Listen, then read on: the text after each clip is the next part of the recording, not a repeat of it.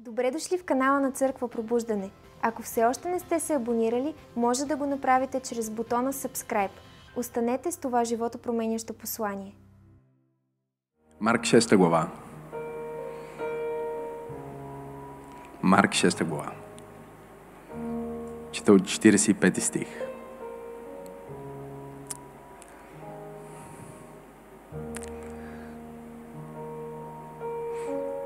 И веднага накара учениците си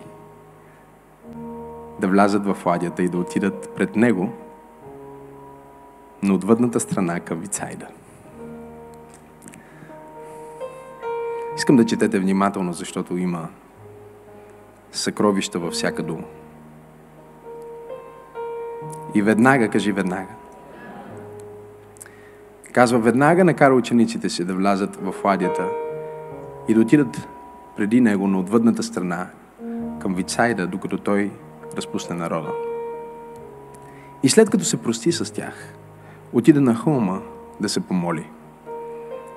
И когато се свечери, ладията беше сред морето, а той самичък на сушата. И като ги видя, о, кажи го, видя ги.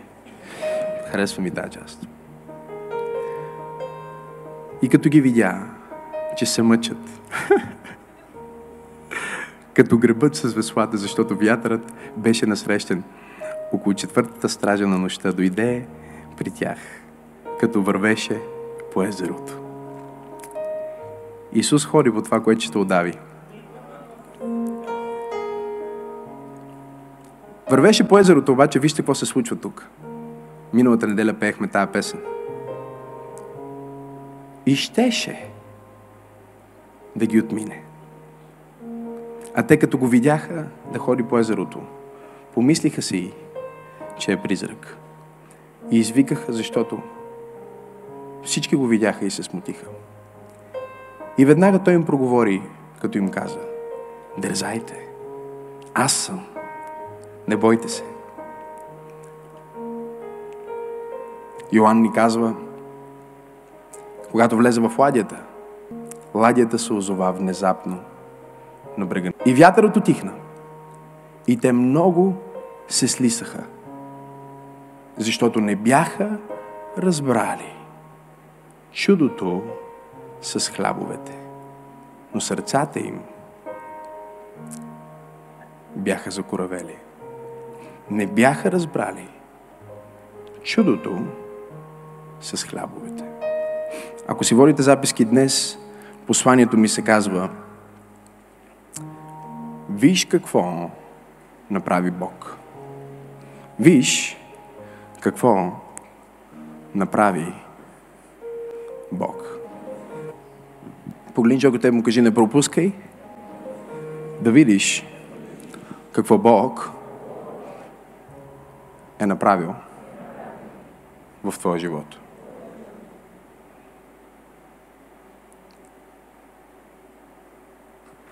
Веднага след чудото, което е описано във всички Евангелия, единственото чудо,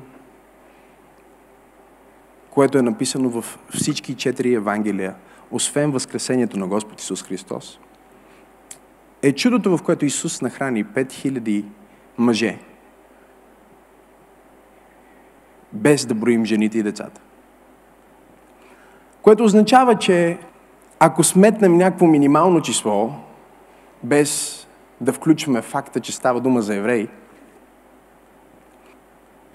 и си помислим, че всеки един от тези мъже е имал жена и по едно дете, което би било малко за тях, става дума за тълпа от около петнайсет хиляди човека. Искам да разберете а, това, за което всъщност ние говорим. Днес хората се впечатляват, когато проповедник събере стотици хора или в някои случаи хиляди да го слушат наживо или дори онлайн. Тук ние говорим за преди две хиляди години, преди интернет, преди наличието на реклама, преди Facebook Ads и Google Ads, Исус нямаше верифициран с синя звездичка Инстаграм профил? Никаква реклама, никакъв маркетинг. Но чудесата в неговото служение бяха толкова осезаеми, че на това малко място, наречено Израел, където са живеели толкова малко хора, та днес те не са многочислен народ. Камо ли в онези времена? Светът е бил много по-малко от милиардите, които е днес. И пак петнайсет хиляди човека са се събрали да видят и да чуят гласът на Христос. Хората, които са отзад, най-вероятно дори не могат да чуят това, което той проповядва, защото той проповядва.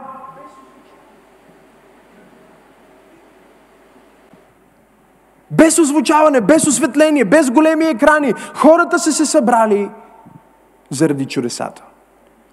Защото навсякъде, където Исус Христос присъства,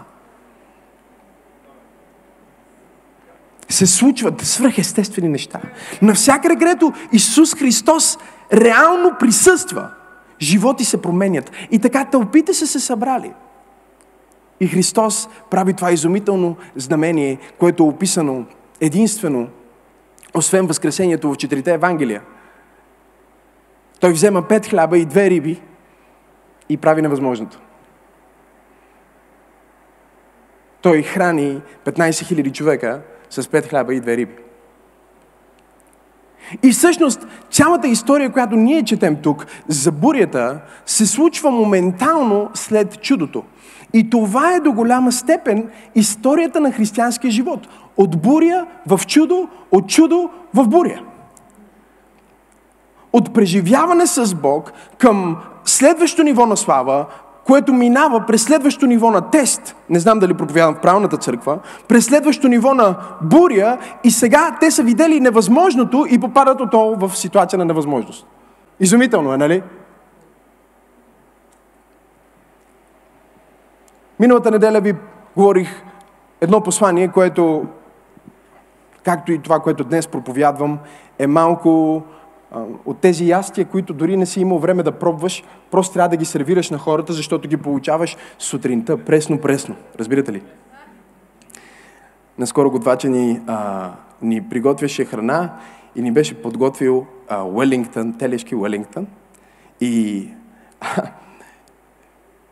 аз му звъннах да му кажа обратна връзка и той каза: знаеш ли, благодаря ти толкова много за това, че ми казваш, защото когато аз го купувам и правя Уелингтън, това не е стек, нали? Това не е примерно някакво филе или нещо, което мога да го виждам.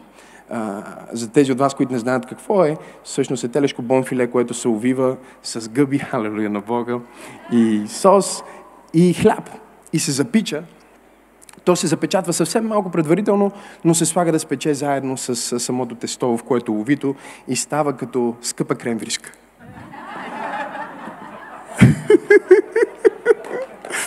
Сериозно. И той ми казва: пасторе, благодаря ти, че ми даваш обратна връзка, защото аз няма как да знам дали е станало точно. И с тези ястия понякога поемаш риск, особено когато ги приготвяш, нали, едно цяло нещо и просто го доставяш, защото не го разрязваш, нали така? И не знаеш вътре точно как е станало, защото всичко е толкова свежо и ново и току-що направено. И така беше миналата проповед и така и тази проповед. Бог ме изпрати да проповядвам на, на някой в Църква Пробуждане и да му кажа: виж какво съм направил в живота ти. Обърни внимание на това, което съм направил в живота ти, защото единственият начин да знаеш какво правя е да обърнеш внимание на това, което съм направил. И единственият начин да разбереш какво ще направя е да обърнеш внимание на това, което върша в момента. И така те преминават от чудо към буря и, разбира се, тази буря не е обикновена буря, това е буря, която е провокирана от самия Бог. Ние разбираме това от другите евангелисти, защото се казва, когато Исус влезна в ладията, вятъра спря. Когато Исус влезна в ладията, вятъра спря. Защо? Защото те влезнаха в буря, точно както ти влизаш в буря. Исус ги изпита, той им каза: идете преди мен и внимавай всеки път, когато Господ ти предложи да правиш нещо без Него. Внимавай всеки път, когато тръгнеш в нещо, което изглежда красиво и благословено в своята собствена сила, без да си се допитал до него. Твоята правилна позиция не е пред Бог и Бог да следва теб. Твоята правилна позиция е след Бог. Тоест, ти може би нямаш Бог, не знам дали повярвам в правилната църква, може би нямаш Бог а, а, в живота ти, не защото той не е в живота ти, а защото ти не си го сложил на правилното място. Неговото правилно място е преди теб. Преди теб в срещата, преди теб в взаимоотношението, преди теб в проблема, преди теб в новото начинание. Ти трябва да сложиш Господа пред себе си, както казва Давид. Слагам Господа винаги пред себе си. Той им каза: сега вие идете преди мен. И всеки път, когато ти изпревариш Христос, влизаш в буря. Всеки път, когато ти изпревариш времето, ти влизаш в буря. И тук идва проблема на силни вярващи като нас, които са виждали Божиите чудеса, че ние започваме все повече и повече и повече да бързаме в живота и много често изпреварваме Христос и след това ядеме плодовете на нашата буря. Счупени лодки, счупени семейства, не знам дали повярвам в правната църква, счупени партньорства, изгубено време, неща, които са резултати не на това, че Бог не е с нас, а на това, че Бог е тръгнал след нас. Той е тръгнал няколко часа след като ние сме тръгнали. Той ти е казал да излезнеш на среща с това момче три месеца след като вие вече сте обявили на целия свят, че сте гаджета. Голям проблем е, когато Бог разбере последен за това, което ти си решил да правиш в живота ти. Винаги ще се намериш в буря. И така те минават от чудо, кажи от чудо, към буря, кажи в буря, но забележете последния стих, петдесет и втори стих, казва: причината за това беше, че не разбраха чудото с хлябовете. Бутни човека до тебе му кажи: внимавай. Кажи му: виж какво направи Бог. Кажи му: виж какво направи Бог. Бурята е дошла и те са забравили, че преди часове са били в невъзможност. Бурята е дошла и те са забравили, че преди часове са видяли най-невероятното свръхестествено чудо на снабдяване, което се е случвало някога в целия им живот. Бурята дойде и изведнъж същия Господ, който благослови, разчупи храната и направи така, че да бъдат нахранени петнайсет хиляди човека, им заприлича на призрак. Когато ти не останеш с Христос, за да се мариноваш в това, което Той прави в момента и това, което е направил в живота ти, ти винаги се озовеш в място на проблеми, където ще се чудиш къде е Бог. И искам да ти кажа нещо за твоя Бог. Той е невероятен, защото Библията ни казва, че през нощта, когато те бяха в собствената си създадена от тях буря, защото решиха да тръгнат преди Него, в тъмнината, в мъглата, в бурята, Исус беше на върха на планината и Библията ни казва, Той се моли и ги видя как се мъчат. И това не е в моята проповед днес, но някой, който е под звука на моя глас, има нужда да чуе точно това.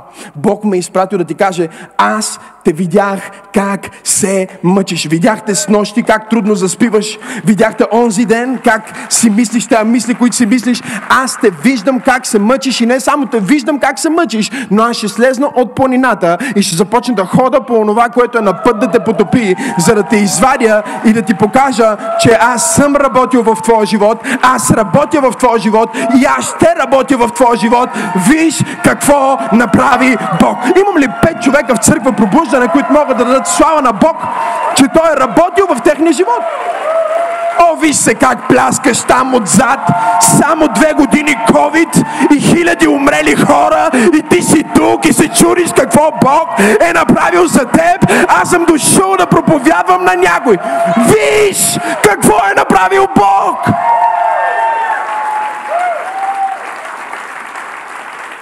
Ти не можеш да видиш това, което Бог прави сега, ако забравиш това, което Бог е направил вчера. Не го забравяй! Бутни човек от теб му кажи: не го забравяй. Не го гледай, че е с хубавите си дрехи и готиния си парфюм. И той идва от някъде. Бутни го и му кажи, не дай да забравяш. Не дай да забравяш как Бог те е довел. Не дай да забравяш депресията, от която Бог те е спасил. Не дай да забравяш, че и ти имаше ковид и се чудеше дали ще умреш. Не дай да забравяш, че искаше да бъдеш на църква и не можеше, а сега си в църквата. Не дай да забравяш. Виж какво Бог е направил. Виж колко много е направил. Но това е нашата човешка тенденция. Да забравяме какво Бог е направил и да помним какво хората правят. Да забравяме какво Бог е направил и да си спомняме себе си. Невероятно е. Ние имаме трудност с това да помним имената на хора, но никой няма трудност с това да помни своето име.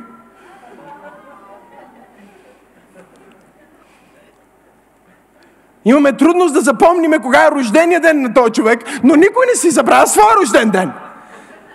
С малки изключения.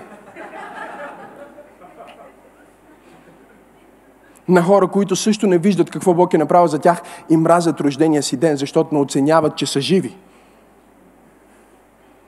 Виж какво Бог е направил. Ние сме тук. Виж какво Бог е направил. Ти имаш дъх. Виж какво Бог е направил. Ти си жив. Виж какво Бог е направил. След целия ад, през който си минал, ти си в неделя, в Маринела и слушаш помазаното соло на Бог. Виж, виж какво е направил Бог. О, знам, че ви е трудно да пляскате и знам, че ви е трудно да се развълнувате за това послание, защото главите са ви в бурята.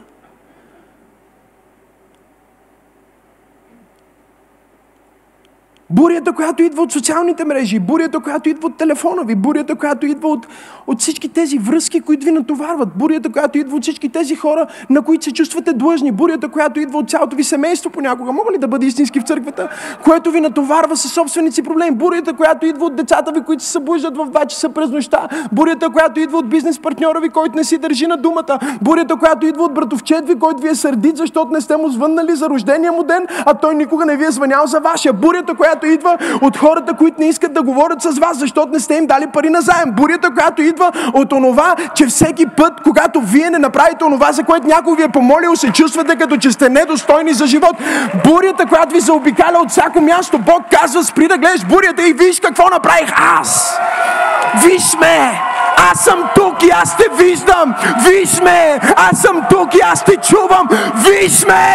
Виж, че аз правя нещо в живота ти сега. Не знам на кой проповядвам днес в църква пробуждане, но съм дошъл да проповядвам на някои откачени хора, които казват, аз няма да гледам само какво казва света. Аз няма да бъда разсеян от всичко, което става в медиите. Аз няма да позволя на Инстаграм, Фейсбук, Твитър, имейл, Снапчат да завземат полето на моя ум и да замъглят образа на моя Спасител.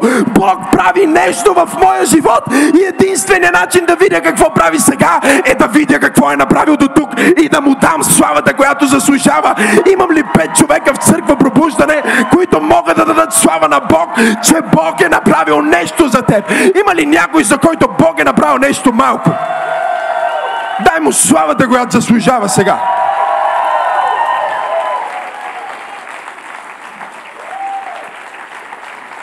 Разбирате ли, те си стоят там, стоят си там, Исус проповядва, тълпите се събират. Те се чувстват супер, защото са около някой, който е важен, и когато си до някой, който е важен, се чувстваш как? Виждали сте тия хора, които се движат с някой важен и се чувстват важни от това?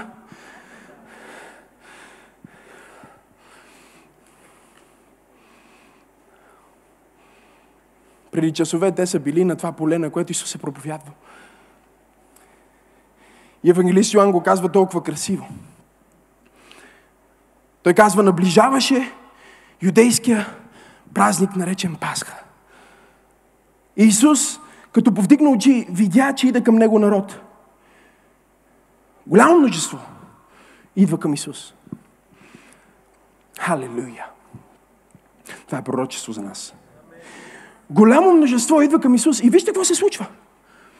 И той каза на Филип, откъде да купим хляб да ядат тези? А това каза, за да го изпита, защото си знаеше какво щеш да направи. Бутичокът да му кажи, изпитвате в момента. Той знае какво прави. Не се страхувай. И внимай какво говориш. Да не излезеш тъп.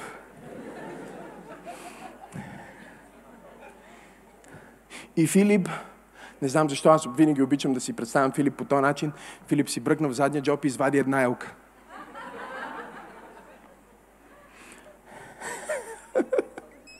Извадиш айфона, отвори калкулатор. И сметна, Господи, за двеста динара хляб. Не ще им стигне. Тук смятам по колко е на човек. Искам да ти кажа, няма да им стигне всички да ядат. Че за някакви трохички ще бъдат. Ще бъде малко за всички тях. А един от учениците му, Андрей, кажи Андрей. О, как го харесвам това, брат. Кажи Андрей. Брат Андрей. Затова пише Андрей, брат. Брат на Симон Петър. Му каза, тук има. По всяко време в църквата на Исус имаме два вида ученици. Едни са, които казват, няма да стигне, и другите, които казват, ама тук има. Да. Едни са, които слушат проповедта и визията, и, и мегафест, и големите неща, и казват, няма да стигне, но другите слушат и казват, ама тук има. И, и въпросът на това, което го има тук, е винаги, че то не стига за това, което виждаме.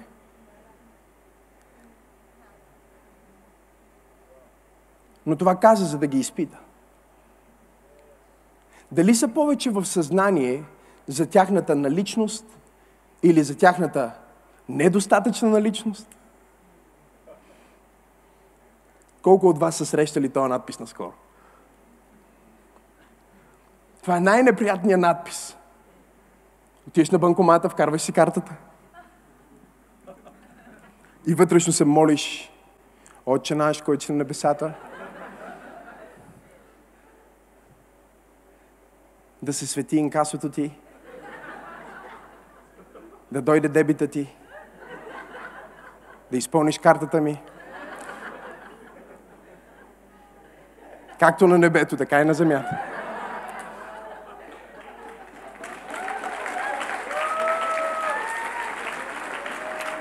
И се молиш, докато вкарваш кода по-силно, отколкото се молиш неделя на църква. Хората си чудят какво става с теб. Ти стоиш и кажеш, шака, раба, сука, тока, пак.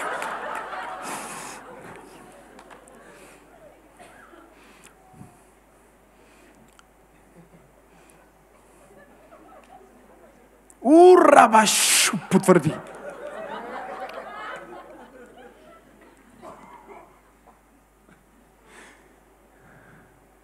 И въртенето на това кръгче ти се струва като милениум. Усещаш как остаряваш, докато чакаш да излезе. И излиза надписа. Текстът, но ти го виждаш като лице.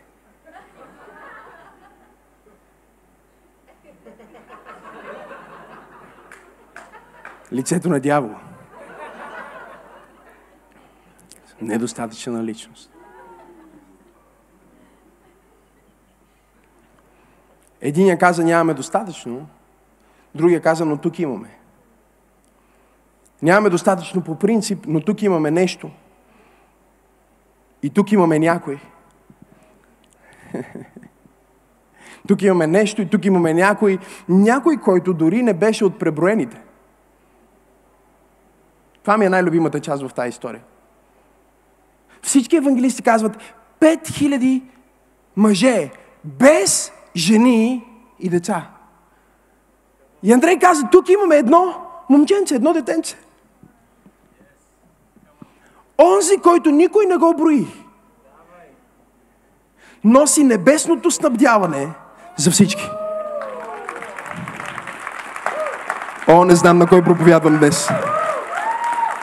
Не знам на кой проповядвам днес, но Бог ми каза, виж какво направи. Онзи, който за нищо не го брояха, Бог каза, през него аз ще направя снабдяването. О, не знам, не знам на кой проповядвам днес, но може би ти си от изключените.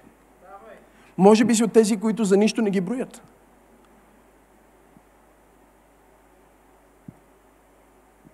Може би поглеждаш твоята кутийка с обяд и ти изглежда и на теб дори недостатъчно. Защото всички знаят, че един тинейджър няма да се наяде с пет питки и две рибки. Виждали ли сте тинейджери, сериозно?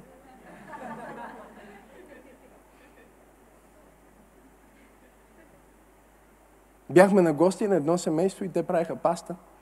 И виждам, че има две тенджери с паста. Казах, защо правите две пасти? И те казаха, едната е за нас, а другата е за сина ни. Човек е тинейджър.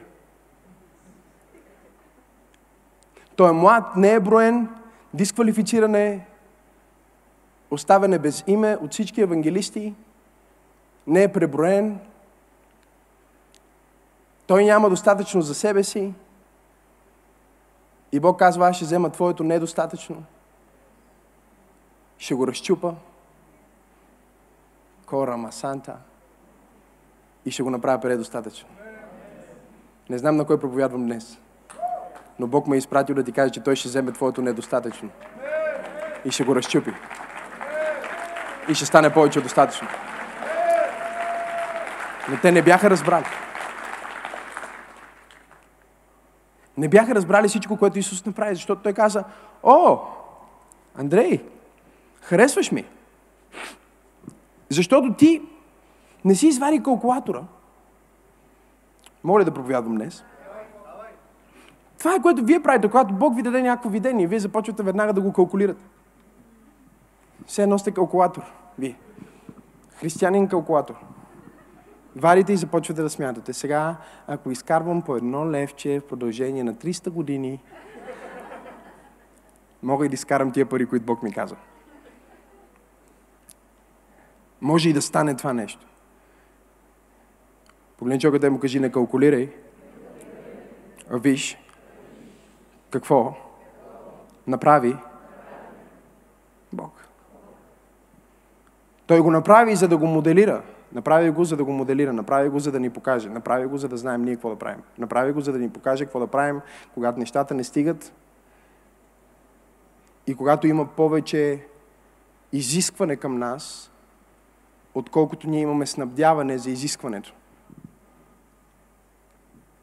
Може би ти си родител и се чувстваш, като че вече изискванията на децата ти стават повече, отколкото капацитета ти да им дадеш.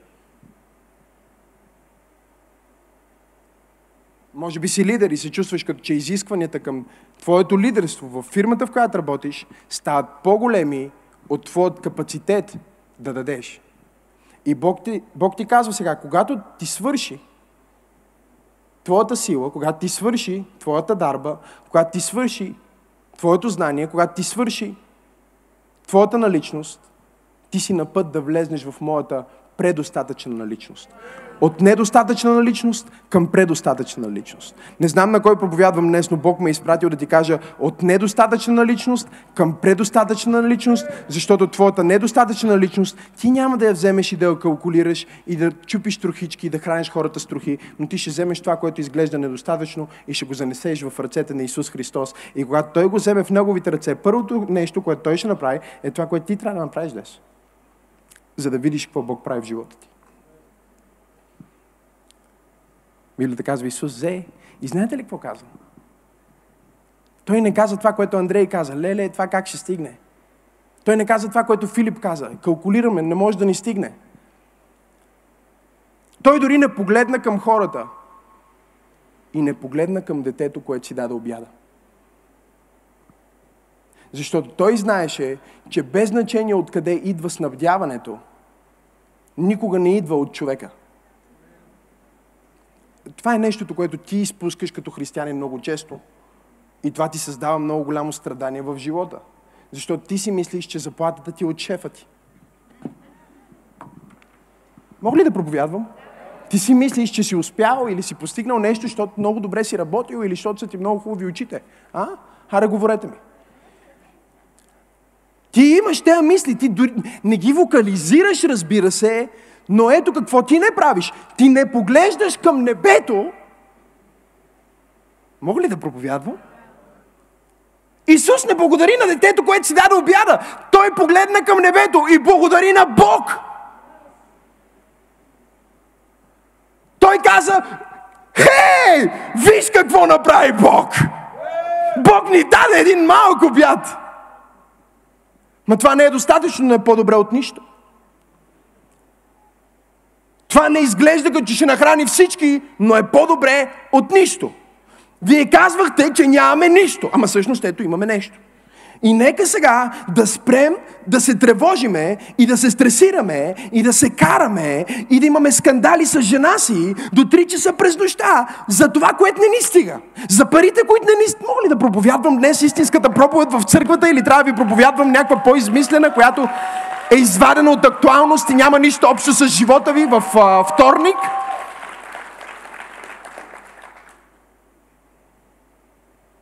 Той не казва: погледни какво не ти дават достатъчно женати. Той не казва: погледни как не можеш да си платите сега тока. Той не казва: погледни колко голям ти е проблема. Той казва: погледни към малкото нещо, което е на твое разположение, защото размера няма значение. Това, което има значение, е, че в ръцете на Исус Христос и благодарността за това, което имаме, е към Бог. И когато благодарността се отправи към Бог, Бог започва да се движи на твоята недостатъчна дарба. И започва да те умножава и да те прави нещо повече от това, което си по принцип. Бутни човек, те му кажи: ти си момченцето. Кажи му: ти си ученика. Ма също май ти си и хляба. Ти си хляба, който не е достатъчен. Не можеш да нахраниш всичките ти роднини. Е, аз ще се откажа от тази църква, защото не знам дали някой чувства това, което проповядвам днес. Не можеш да помогнеш на всички хора. Не можеш да спасиш всичките ти познати. Ти не си Бог. Ти имаш само един малък обяд. Ти си един малък хляб, който обаче е предаден в ръцете на Исус. И когато Исус взема този хляб, ей, Боже Исус Христе, благодаря ти за тази проповед. Той благодари и той казва: Боже, ти знаеш ли, благодаря ти за тази Теодора.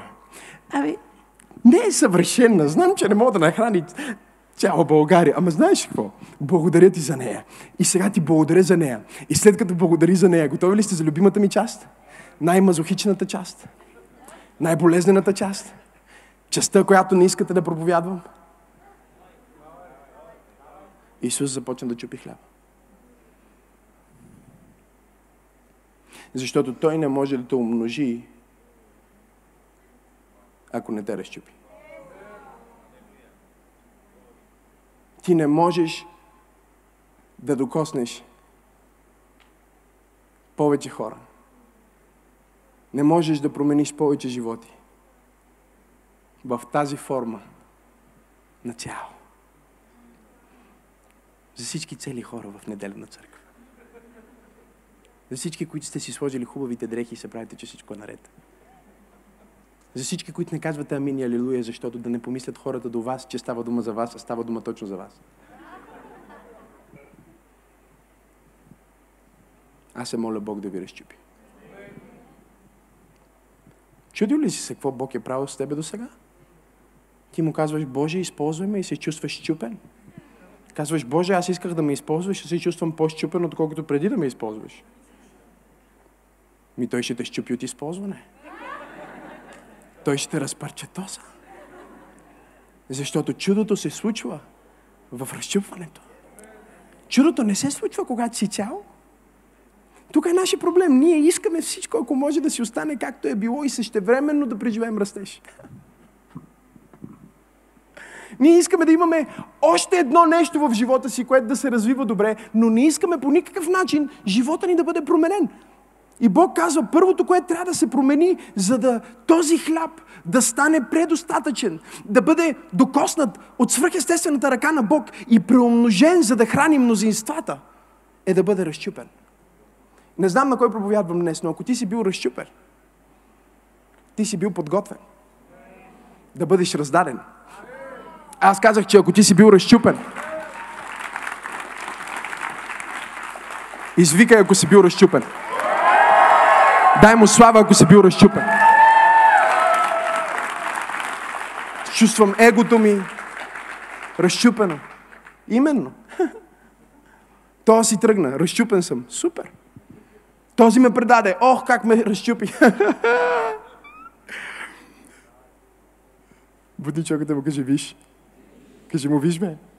Кажи му, е, виж какво направи Бог.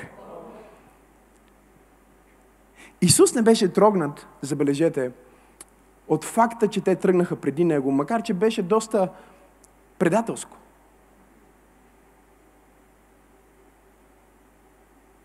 Когато Моисей беше в същата ситуация, пак на планина, и Бог му каза, знаеш ли, Моисей, всичко, което си го поискал и каквото тези израелтяни го искат от мене, цялото това благословение, живот, за който си мечтаят, аз ви го давам, тръгвайте. Но понеже много ме дразните, понеже просто наистина сте екстра неблагодарни хора,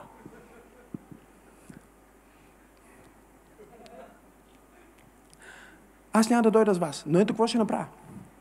Ще изпратя ангелът си пред вас. Той ще ви направи път, ще победи всичките ви врагове и вие ще влезнете просто в обещанието, което съм ви дал, но аз няма да дойда с вас. Библията ни казва, че Моисей падна на колене пред Бог и каза, ако ти не тръгнеш пред нас, не ни интересува колко мед има в тази земя. Не ни интересува колко пари има в това обещание. Не ни интересува колко успешни бихме били от другата страна в живота си. Ние не искаме да сме сега в нашите мечти и да не сме по-щастливи. Както пее един брилянтен певец. Ние имаме само една молба. И тя е ти да бъдеш с нас. Защото ако ти си с нас, това е нашето щастие. Ако ти си с нас, това е нашия мир. О, има хора, които ръкопляскат все едно. Да, Бог е моето щастие горе-долу.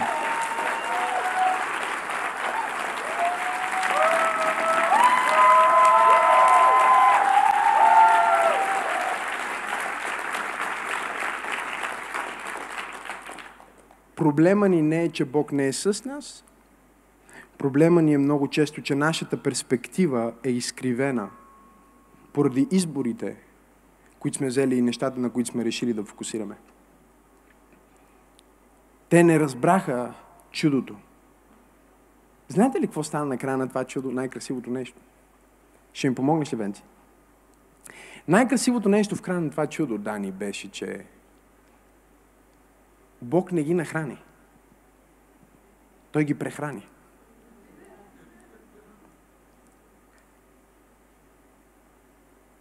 Сега, понеже Бог е всезнаеш,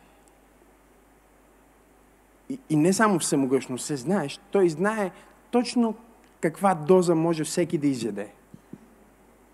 И макар и хората да са сметнали само пет хиляди мъже, Бог е сметнал и децата, и тинейджерите, всички до един.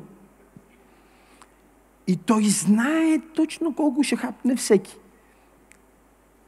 Но в своята премъдрост Той прави така, че не им дава достатъчно, за да бъдат всички сити. А им дава толкова, че от всяка маса по петдесет.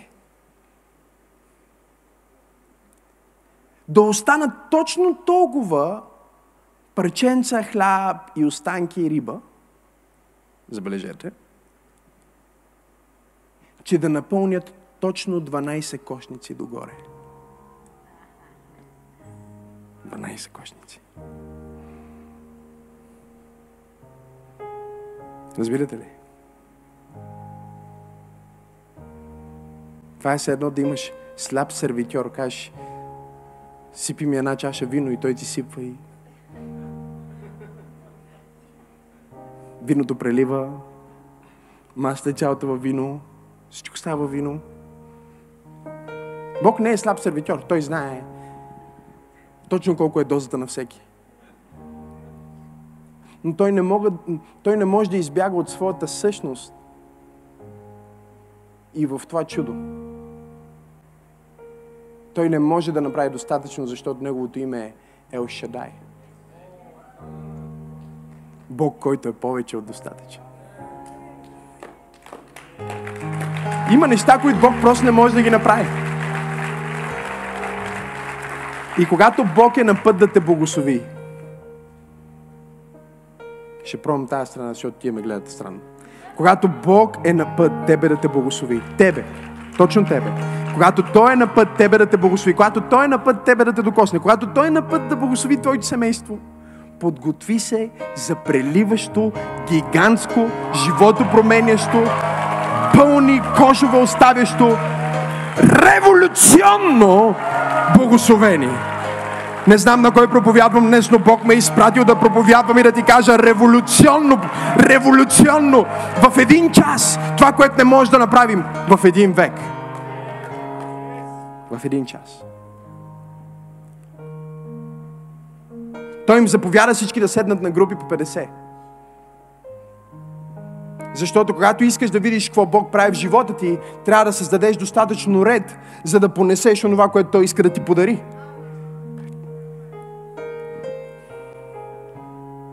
Да. Проблема е, че ние се молим за благословение и ние имаме благословение и ние даваме нашата дарба на Исус, но не му даваме реда.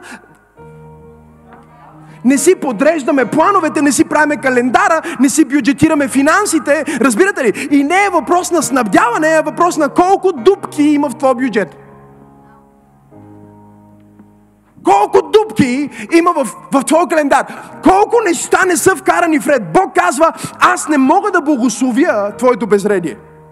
Аз мога да направя чудо и да направя нещо от нищо, но не мога да направя ред в твоя хаос. Ти си отговорен за това дали твоя живот е подреден да понесе. Знаеш ли какво благословение, Венци? Ха, нека го кажа както го чувам. Бог е на път да изпрати благословение, което прокъсва мрежите. Благословение, което кара лодките да потъват. Благословение, което кара банкера ти да се шокира. Благословение, което кара сметките ти да се... Но въпросът е, Венче, въпросът е, има ли структура? Защото ти си казваш, о, ми сега... Ние нямаме много за това. Какво толкова пък да го чистиме този апартамент? Ние се молиме Бог да ни даде един ден голям апартамент.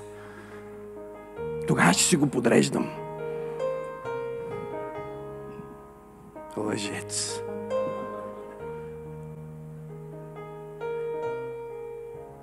О, когато, когато забогатея, ще започна да си давам десятък. Лъжец. Когато, когато имам повече време, ще дойда на църква. Лъжец. Ако стане сделката, ще си дам дарението. Гаден лъжец.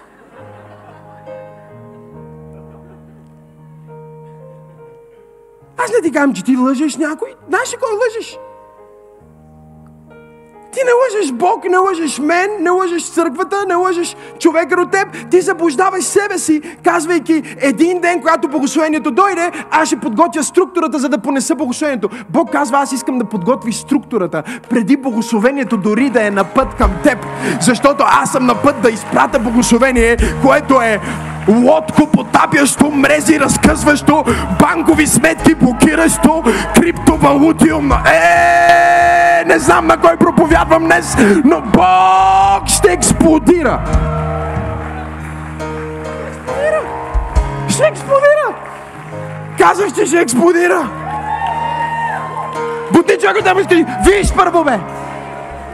Кажи му, виж какво Бог е направил. Когато ти не виждаш какво Бог е направил, не можеш да видиш това, което Бог прави и да разбереш какво ще направи. Живот ти става все по-объркан. Имам пари, ма нямам радост.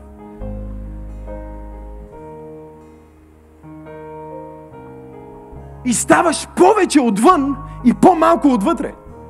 И това е нещото, което съвременния свят ни предлага.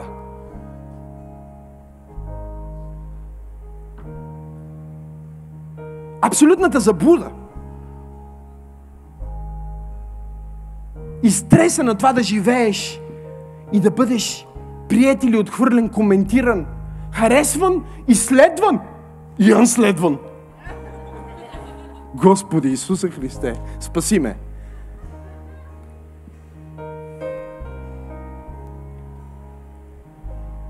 Следван, анследван, последван, харесван, нехаресван, коментиран, лайкван, шерван. Инфлуенсър. Всеки вече е такъв.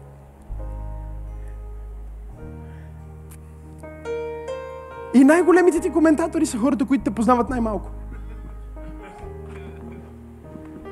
Те не знаят нищо за теб, но те пишат блогове за теб. Говоря и за феновете, и за хейтерите. А?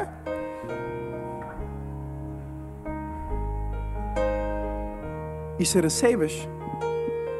Чуй ме внимателно. От реалния живот, в който Бог е направил нещо за теб.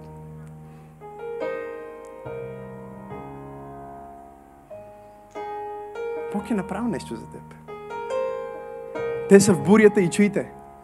Исус им каза най-откаченото нещо. В едно от Евангелията каза, тия дванайсет коша, дето са пълни с хляб. Ясно е, че няма да го ядат, защото е ръфано, нали, не ковид, ами не знам какво. петнайсет хиляди човека са пипали този хляб. Разбирате ли? Това са парчета, те не стават за ядене. И Бог не им каза да си вземат това, за да го изядат. Бог им каза да го вземат и да си го сложат в лодката. За да го гледат, когато бурята дойде.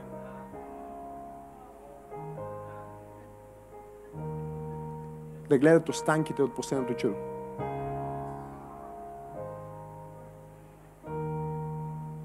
Да казват, няма как да ме остави сега. Виж какво направи. Виж какво направи Бог. Аз съм жив. Той не ме е довел до тук, за да ме остави. Не ни е довел до тук, за да се разделим. Виж какво направи. Защото само когато виждаш какво е направил, можеш да видиш какво прави в момента. Той ходи по вода, те го мислят за призрак. Знаете ли що? Защото си спомнят само негативното за това. И Бог ме е изпратил да разчупа негативно мислене от теб днес. Да разчупа негативни крепости от твоята глава днес. Бог ме е изпратил да вържа всеки дух на негативизъм и да го разбия в името на Исус.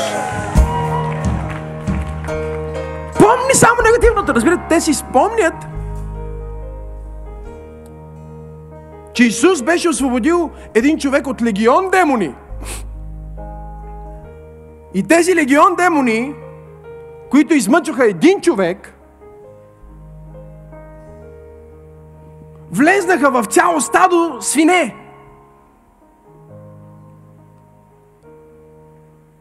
И свинете не можеха да издържат живота с един легион демони, които са били в един човек. И се самоубиват в езерото.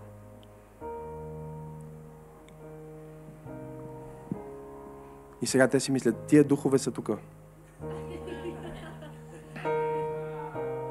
Това е един от тези легион. Идва за нас.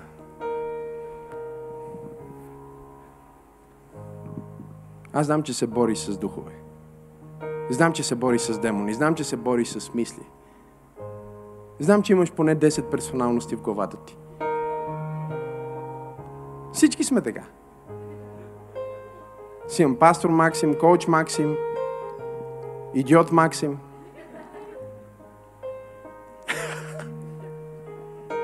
Всички са вътре, тук са и си говорят.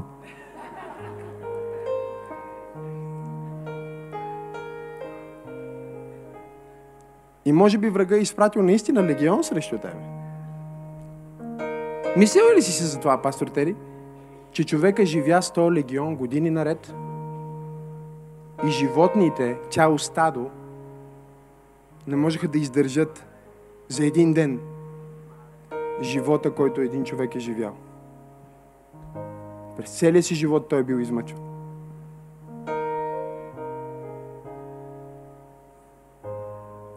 Не знам как си дошъл днес. Може би си дошъл измъчван. Може би си дошъл опресиран. Може би си дошъл с мисли на безнадежност, с мисли на отчаяние. Но Бог е хванал тази тема от миналата неделя. И Той няма да му остави да те оставя. Той няма да им позволи да прекъсна или да започна друго послание, преди да съм ти казал това. Виж какво Бог е направил до сега живота ти. Виж колко много те е благословил. Не дай да си спомня само за демоните. Спомняй си за чудесата. Спомняй си за хлябовете. Виж ги! Виж ги, виж, виж хляба в лодката, виж останките от последното чудо. Бутни джогата и му кажи, виж останките от последното чудо. Някой казва, къде са? Ти си, бе. Виж си мутрата. Ти си свидетелството, че Бог е направил нещо. О, Боже мой, не знам на кой проповядвам днес, но Бог ме изпратил да ти кажа, аз правя повече от врага ти, аз правя повече от хейтерите ти, аз правя повече от бурята ти, аз правя повече от страховете ти, аз правя нещо в живота ти. Правя го сега. Бутни човек, те му кажи, прави го сега. Кажи, не знам как, но го прави. Но гледай какво става. Тук е най-гадната част. След другата гадна част. Исус върви, чуйте, Той ги е видял, кажи Бог ме вижда. Него го е грижа, кажи Бог го е грижа. Но забележете, Той минава и ще ги подмине.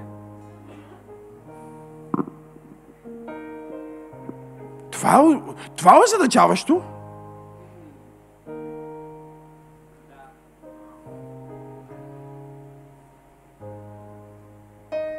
Така ще дойдеш от планината и ще ходиш по водата, за да ни помогнеш и накрая, когато си близо до нас, ще ни отминеш.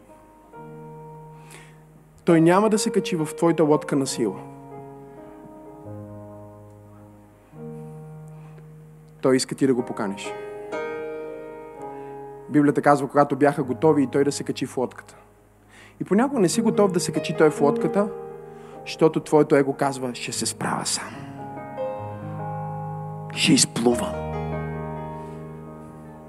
И тук говориме за рибари. Хора, които имат... Чуйте, бе, говориме за рибари, които ще потънат и дърводелец, който ходи по вода. Чисто професионално, това е последният човек, който трябва да им обяснява как те да се справят в това езеро. Те са прекарали целия си живот в тези води.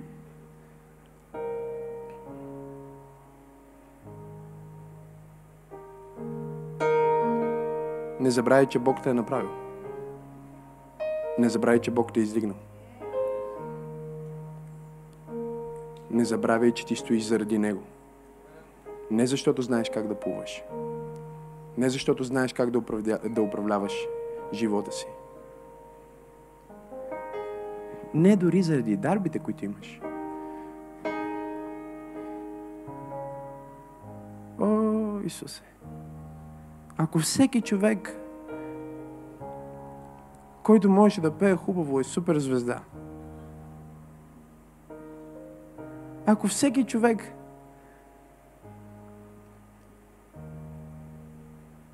който е по-помазан от мен като проповедник,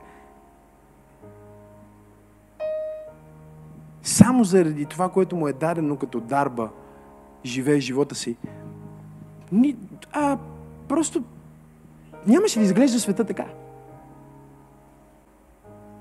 Тези от нас, които наистина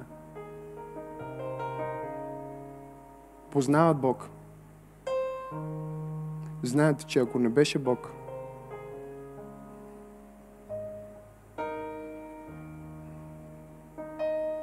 ако не беше Бог,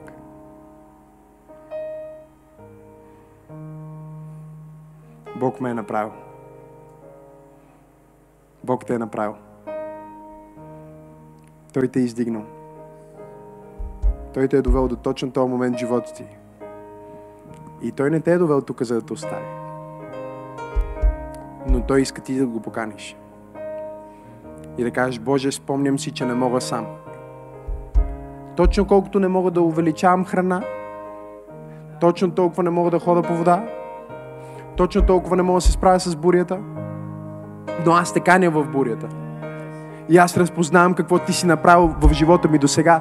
И избирам да си припомням, о Исуса Христе. Да си припомням.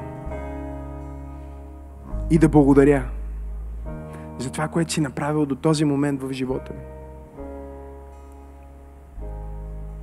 Вчера някой ми писа в Инстаграм, включих се за малко на живо и някой ми писа. Пишат различни въпроси и неща и някой ми написа: пасторе, кажи нещо насърчително.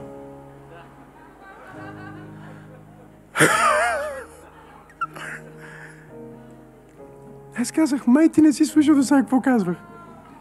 Кажи ни нещо за Бог, какво Бог прави. Май ти не си слушал какво казах до сега. Колко много е направил Бог. И колко много прави Бог в момента. Но знаеш каква е голямата работа? О, ако ръкопляскаш, ръкопляскай, като че му даеш слава на Него. Знаеш ли каква е голямата работа? Чуй каква е голямата работа. Ето каква е голямата работа. Той иска да видиш това, което е направил, за да разбереш в момента какво прави и да участваш в това, което ще направи.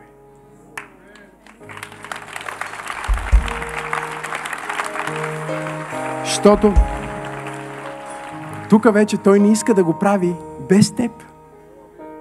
Той иска да го направи с теб. Той иска да те включи в чудото. Чуйте! Той каза: насярайте на групи по петдесет, разчупи хляба и го даде на учениците си и каза: сега вие дайте на народа. И аз мога да си ги представя как те отиват всеки с по едно парченце хляб и с по едно парченце рибка и застават пред петдесет човека и Андрей си казва: Impossible, impossible.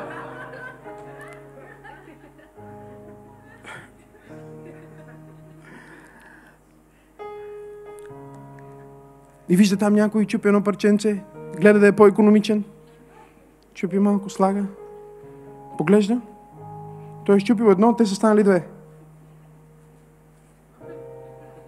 Оглежда се да не би Филип да му е сложил в чинията.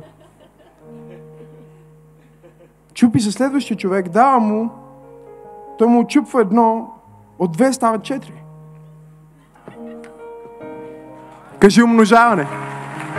Кажи в ръцете ми. Кажи чрез мен. Бог прави умножаване на чудеса. Аз не само виждам какво Бог е направил. Не само разбирам какво Бог прави. Но аз съм в готовност да участвам в това, което Бог ще направи. А Бог ще направи нещо голямо чрез моя живот. Извикай, ако вярваш.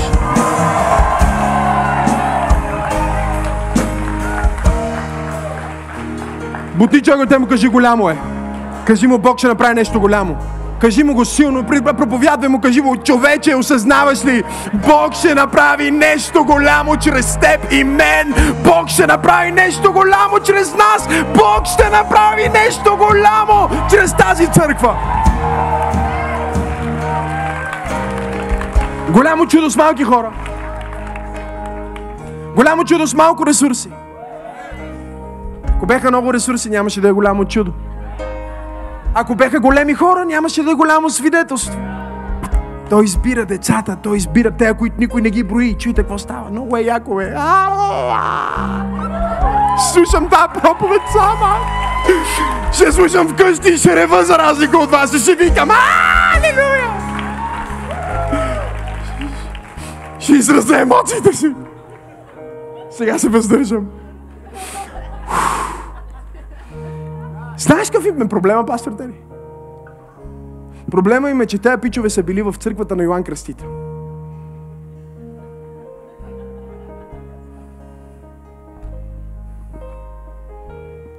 Филип и Андрей бяха в църквата на Йоан Кръстител. И един ден, докато Йоан кръщава,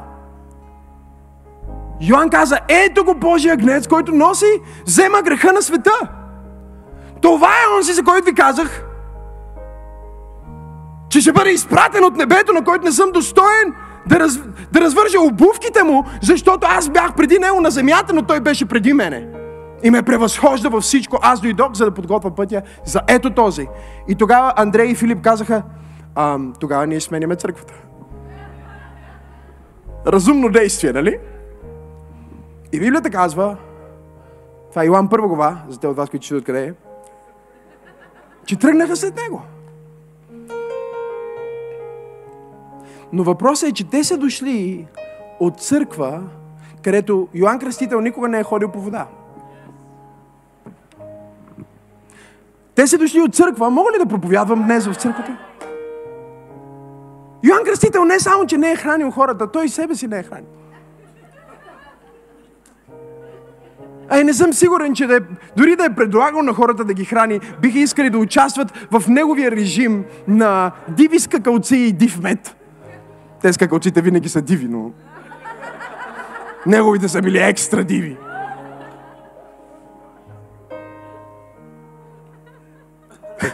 Йоан Кръстител не е възкресял мъртви и нещо очевидно. Не е възкресал от мъртвите. И затова те не очакваха възкресението. Защото те идваха от църквата на Йоан Кръстител. Но знаете ли какво беше най-голямото нещо с Йоан Кръстител? Си оправя малко косата, че заприличах на Йоан Кръстител. Знаете ли кое е най- най- най- най- най-важното нещо за Йоан Кръстител? Йоан Кръстител бе глас на един. Глас на един.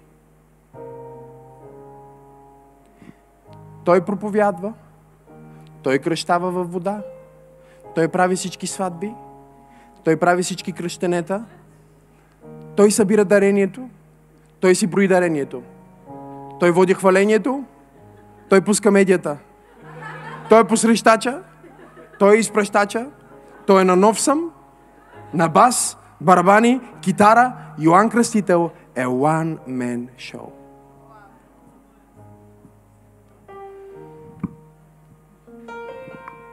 И те са сега с Исус. И те чакат Исус да кръщава. Чакат Исус да проповядва. Исус казва, тази църква е различна. Моята работа е да ви науча как вие да вършите велики Божии дела. Не само да ги виждате, не само да виждате какво Бог е направил, не само да разбирате какво Бог прави в момента, но да бъдете активни участници, главни герои. Хей!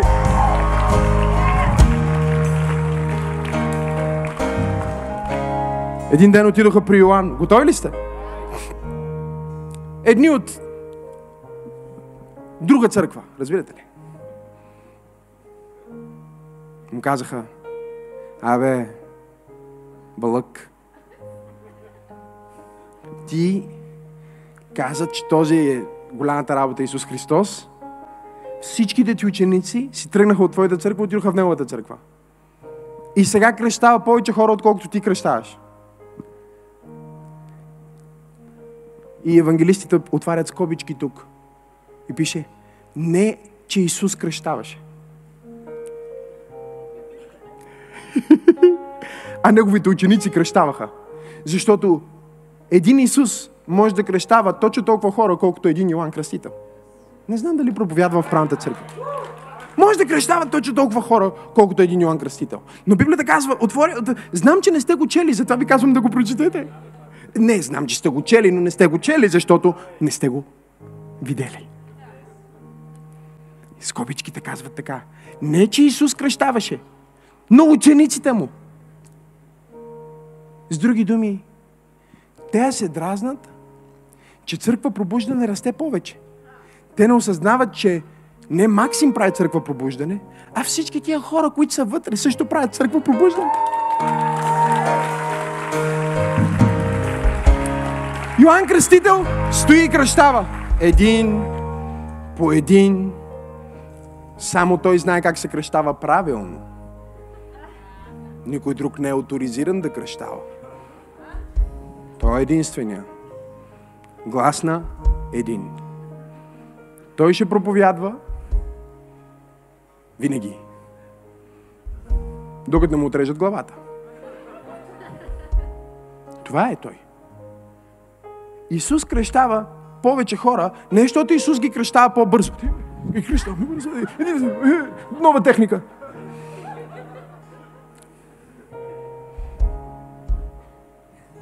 А защото във времето, в което Йоан кръщава един, учениците на Исус кръщават дванайсет. Чуваш ли какво Бог казва? Бог казва умножаване. Бог казва умножаване. Бог казва умножаване в твоите ръце, умножаване в твоето семейство, умножаване в тази църква, умножаване на твоята радост, умножаване на твоите ресурси. Всичко, което пипнат ръцете ти, Бог казва умножаване. Виж какво е направил. Извикай, ако вярваш. Бутнича, ако те му кажи умножаване. Но въпросът е, че сега трябва да минем от църквата на Йоан към църквата на Исус. Проблема на вярващите хора днес е, че ние все още сме църквата на Йоан.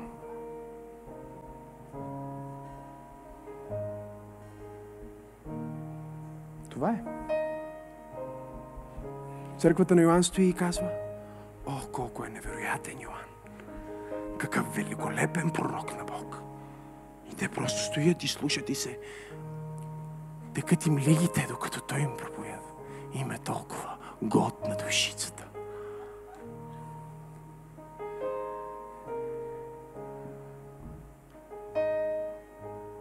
Църквата на Исус. Делата, които аз върша, Исус каза, и вие ще вършите също. И по-велики от тях ще вършите. Скажи, как по-велики? Каза, защото аз отивам при Отца. И когато аз отида при Отца, същия дух, посредством който аз върших великите Божии дела, ще дойде върху всеки, който вярва в мен. Върху цялата църква и цялата общност ще бъдат хора, които променят историята. Цялата общност ще бъдат хора, които кръщават хора. Цялата общност ще бъдат проповедници. Цялата общност ще бъдат служители. Не защото ще имат табела, не защото ще бъдат наречени пастор или апостол или дякон или дракон, а защото ще бъдат наистина запалени и където и да отидат, те ще носят културалния мандат. В медиите те носят културалния мандат. В бизнесите те носят благата вест. В семейството те носят благата вест. В образованието те носят благата вест. Няма нито една област на влияние, в която учениците на Исус не са отишли и не носят силата, защото те виждат какво Бог е направил в живота им и те казват, ако Бог може да направи това в моя живот, представи си какво Бог може да направи чрез моя живот. Извикай, ако това се ти. Хайде, искам да му дадеш десет секунди слава, сил. Чрез духа издигам се, от пепел да изправям се. Възкръсна ми яса, Той възкресява ме, в името Ти оживя, Твоя е победата. Възкръсна ми яса, възкресява. Бутни човекът му кажи, помни чудесата. Бутни го, кажи, помни как си стигнал до тук. Кажи му, не с твоя сила. Кажи му, виж остатъците. Виж спомените. Виж какво Бог е направил за теб. двайсет двайсет и две. След COVID. Посред война. Икономическа криза. Социологическа криза. Ти си тук и ти си свидетелство, че Бог работи на планетата Земя. О, хайде, дай му слава, ако вярваш.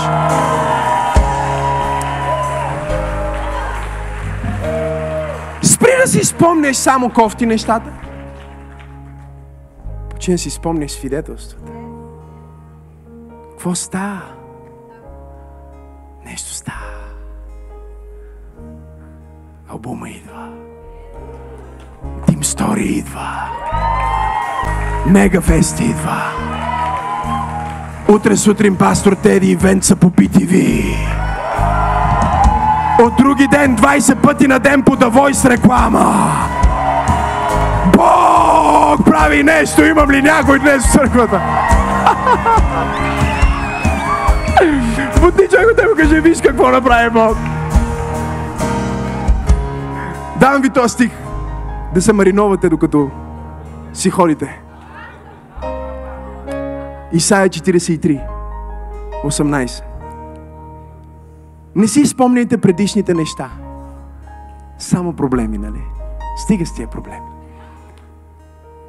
Нито мислете за дребните събития. Ще дойде ли COVID пак или вече свърши? Бог говори и казва, ето аз ще направя нещо ново. Сега ще се появи. А, не го ли усещате? Да! Ще направя път в пустинята. Реки в безводни земи. За да напоя моя народ. Моя избран народ, който създадох за себе си. Защо? Защо ще го направи? За да оповестят славата ми.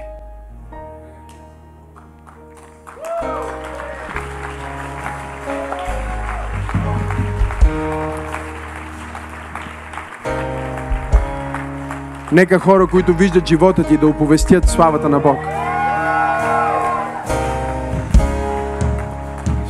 Е, няма начин. Този Максим? Пастор? Да, бе. Онзи пич от училище.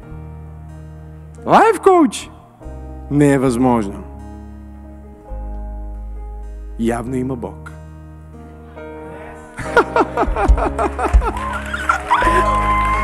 Той ли?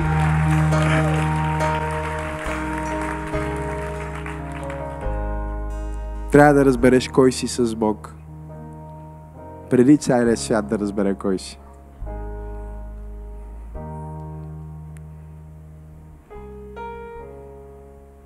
Ако чакаш да станеш, никога няма да стане. Но ако действаш като човече си, си по-близо, отколкото си мислиш.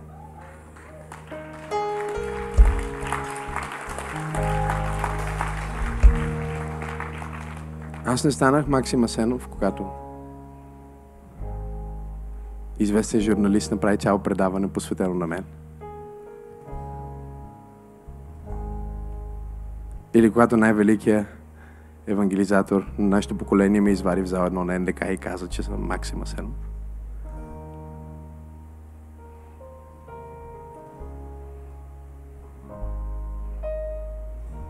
Имам цяла кофа с остатъци от свидетелства. Това, което Бог е направил за мен. И когато дявола дойде срещу мен, както идва срещу всеки един,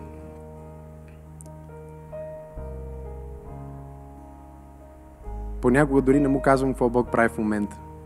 Защото това, което Бог прави в момента, вече е скандално, очевадно.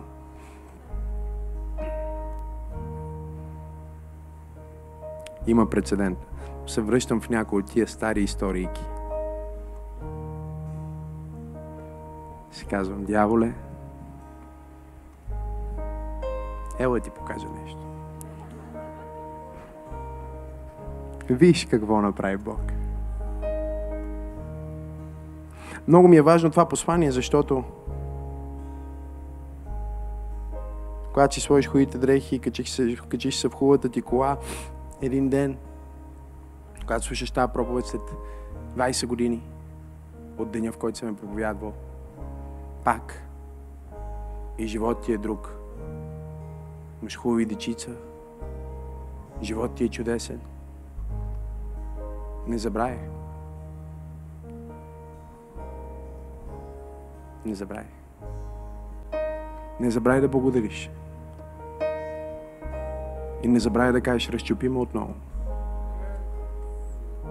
Аз съм видял какво можеш в моя живот. Виждам какво правиш сега. но знам, че искаш да направиш нещо. И аз не искам да съм като хората от църквата на Йоан Кръстител. Но искам да съм като хората в твоята църква. Да бъда фактор на промяна за света около мен.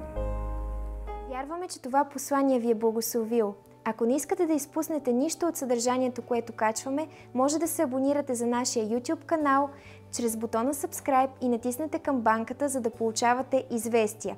Също така, ако Църква Пробуждане е благословение за вас, може да ни подкрепите финансово чрез бутона Дари. Благодарим ви!